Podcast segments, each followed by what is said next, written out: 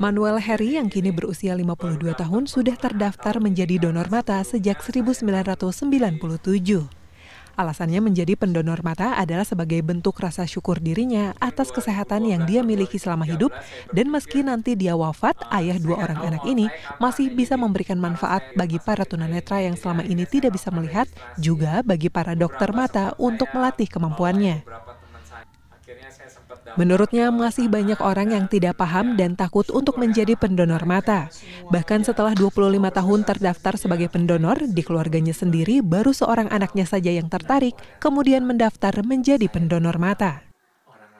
Saya selalu bilang ke pasangan, ke keluarga, tolong nanti kalau papa nggak ada, ambil di dompet, itu ada kartu member Bank Mata Indonesia ya Nah, tolong hubungi kontak personnya 1 kali 24 jam ya. Secara nggak langsung itu juga mengingatkan ya pasangan kita atau keluarga kita ya. Menjadi donor mata artinya bersedia mendonorkan salah satu anatomi matanya ketika sudah meninggal dunia untuk diberikan pada yang membutuhkan. Dalam prosesnya, organ yang diambil untuk ditransplantasikan bukanlah bola mata seutuhnya, melainkan jaringan korneanya saja. Pengambilan kornea dilakukan selambat-lambatnya 6 jam setelah calon donor meninggal dunia.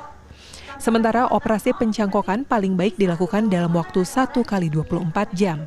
Meski demikian, kornea dapat disimpan dalam cairan khusus dan mampu bertahan hingga 14 hari. Sebelum mendonorkan matanya, calon donor harus mendaftarkan diri ke Bank Mata Indonesia setempat. Calon donor akan melakukan sejumlah pemeriksaan seperti pengecekan kondisi kornea. Selain itu, kriteria lain menjadi calon donor mata adalah tidak memiliki penyakit menular seksual dan tidak ada riwayat menggunakan narkoba. Terdapat beberapa jenis gangguan mata yang umumnya membutuhkan donor mata, seperti kelainan bawaan sejak lahir, infeksi mata, penglihatan keruh, dan cedera mata akibat kecelakaan. Jadi kalau dari usia e, berdampaknya ke jumlah sel. Jadi e, kornea itu sebenarnya tersusun dari beberapa lapisan dan lapisan paling dalam tuh selnya. Semakin banyak selnya, semakin bening, ya. Terkadang semakin uh, senior usia dari pendonor, terkadang selnya sudah tidak terlalu banyak. Tapi tetap siapa pun yang ingin menyumbang dengan senang hati kita terima ya. Karena kalau udah ingin menyumbang ini kan donor kan sangat langka ya. Kalau ada yang ingin menyumbang diperuntukkan kepada orang yang berhak menerimanya kita akan menerima walaupun selnya mungkin sedikit. Bisa kita pergunakan untuk donor yang ingin uh, misalnya tadi menambal supaya tidak terjadi kebocoran gitu. Kalau yang selnya banyak itu bagus yang untuk tujuan penglihatan seperti itu. Jadi nggak apa-apa kalau misalnya calon pendonornya usianya senior diberikan kepada misalnya balita itu bisa. Meski prosedur donor mata sudah disosialisasikan, namun sebagian masyarakat masih asing dengan donor mata.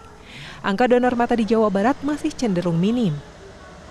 Data unit Bank Mata Rumah Sakit Mata Cicendo mencatat, di Jawa Barat dari tahun 2014 hingga September 2022 terdapat 492 calon donor mata.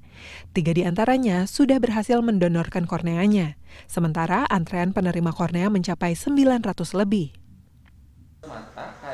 Majelis Ulama Indonesia pun sudah mengeluarkan fatwa yang memperbolehkan seseorang untuk mendonorkan kornea matanya ketika sudah meninggal dunia. Hal tersebut tertuang dalam Fatwa MUI tahun 1979 dengan judul Wasiat Menghibahkan Kornea Mata. Namun menurut Sekretaris Umum MUI Jawa Barat M. Rafani Ahyar, ada syarat-syarat yang harus dipenuhi ketika seseorang ingin mendonorkan kornea matanya. Di antaranya harus diketahui ahli waris dan proses pengambilan kornea mata harus dilakukan oleh dokter ahli di rumah sakit pemerintah. Esensi dari uh, fatwa ini adalah ya pertama ya tentu ini adalah untuk e, menolong ya orang yang masih hidup yang terkendala oleh persoalan e, mata gitu ya gitu. Jadi tentu si pendonor ini punya niat harus punya niat baik menolong gitu kan. Dengan didonorkan kornea matanya maka si yang diberi donor itu akan lebih hidupnya ya lebih bahagia, lebih yang tadinya tidak melihat mungkin bisa melihat gitu kan, bisa melakukan aktivitas, berikhtiar. Tapi muaranya harus eh, dengan punya kelengkapan itu dia bisa meningkatkan pengabdiannya sebagai hamba Allah gitu. Rafani menambahkan, donor kornea mata ini akan menjadi haram apabila dilakukan semasa pendonor masih hidup karena akan mempersulit kehidupan diri sendiri dan karena faktor ekonomi.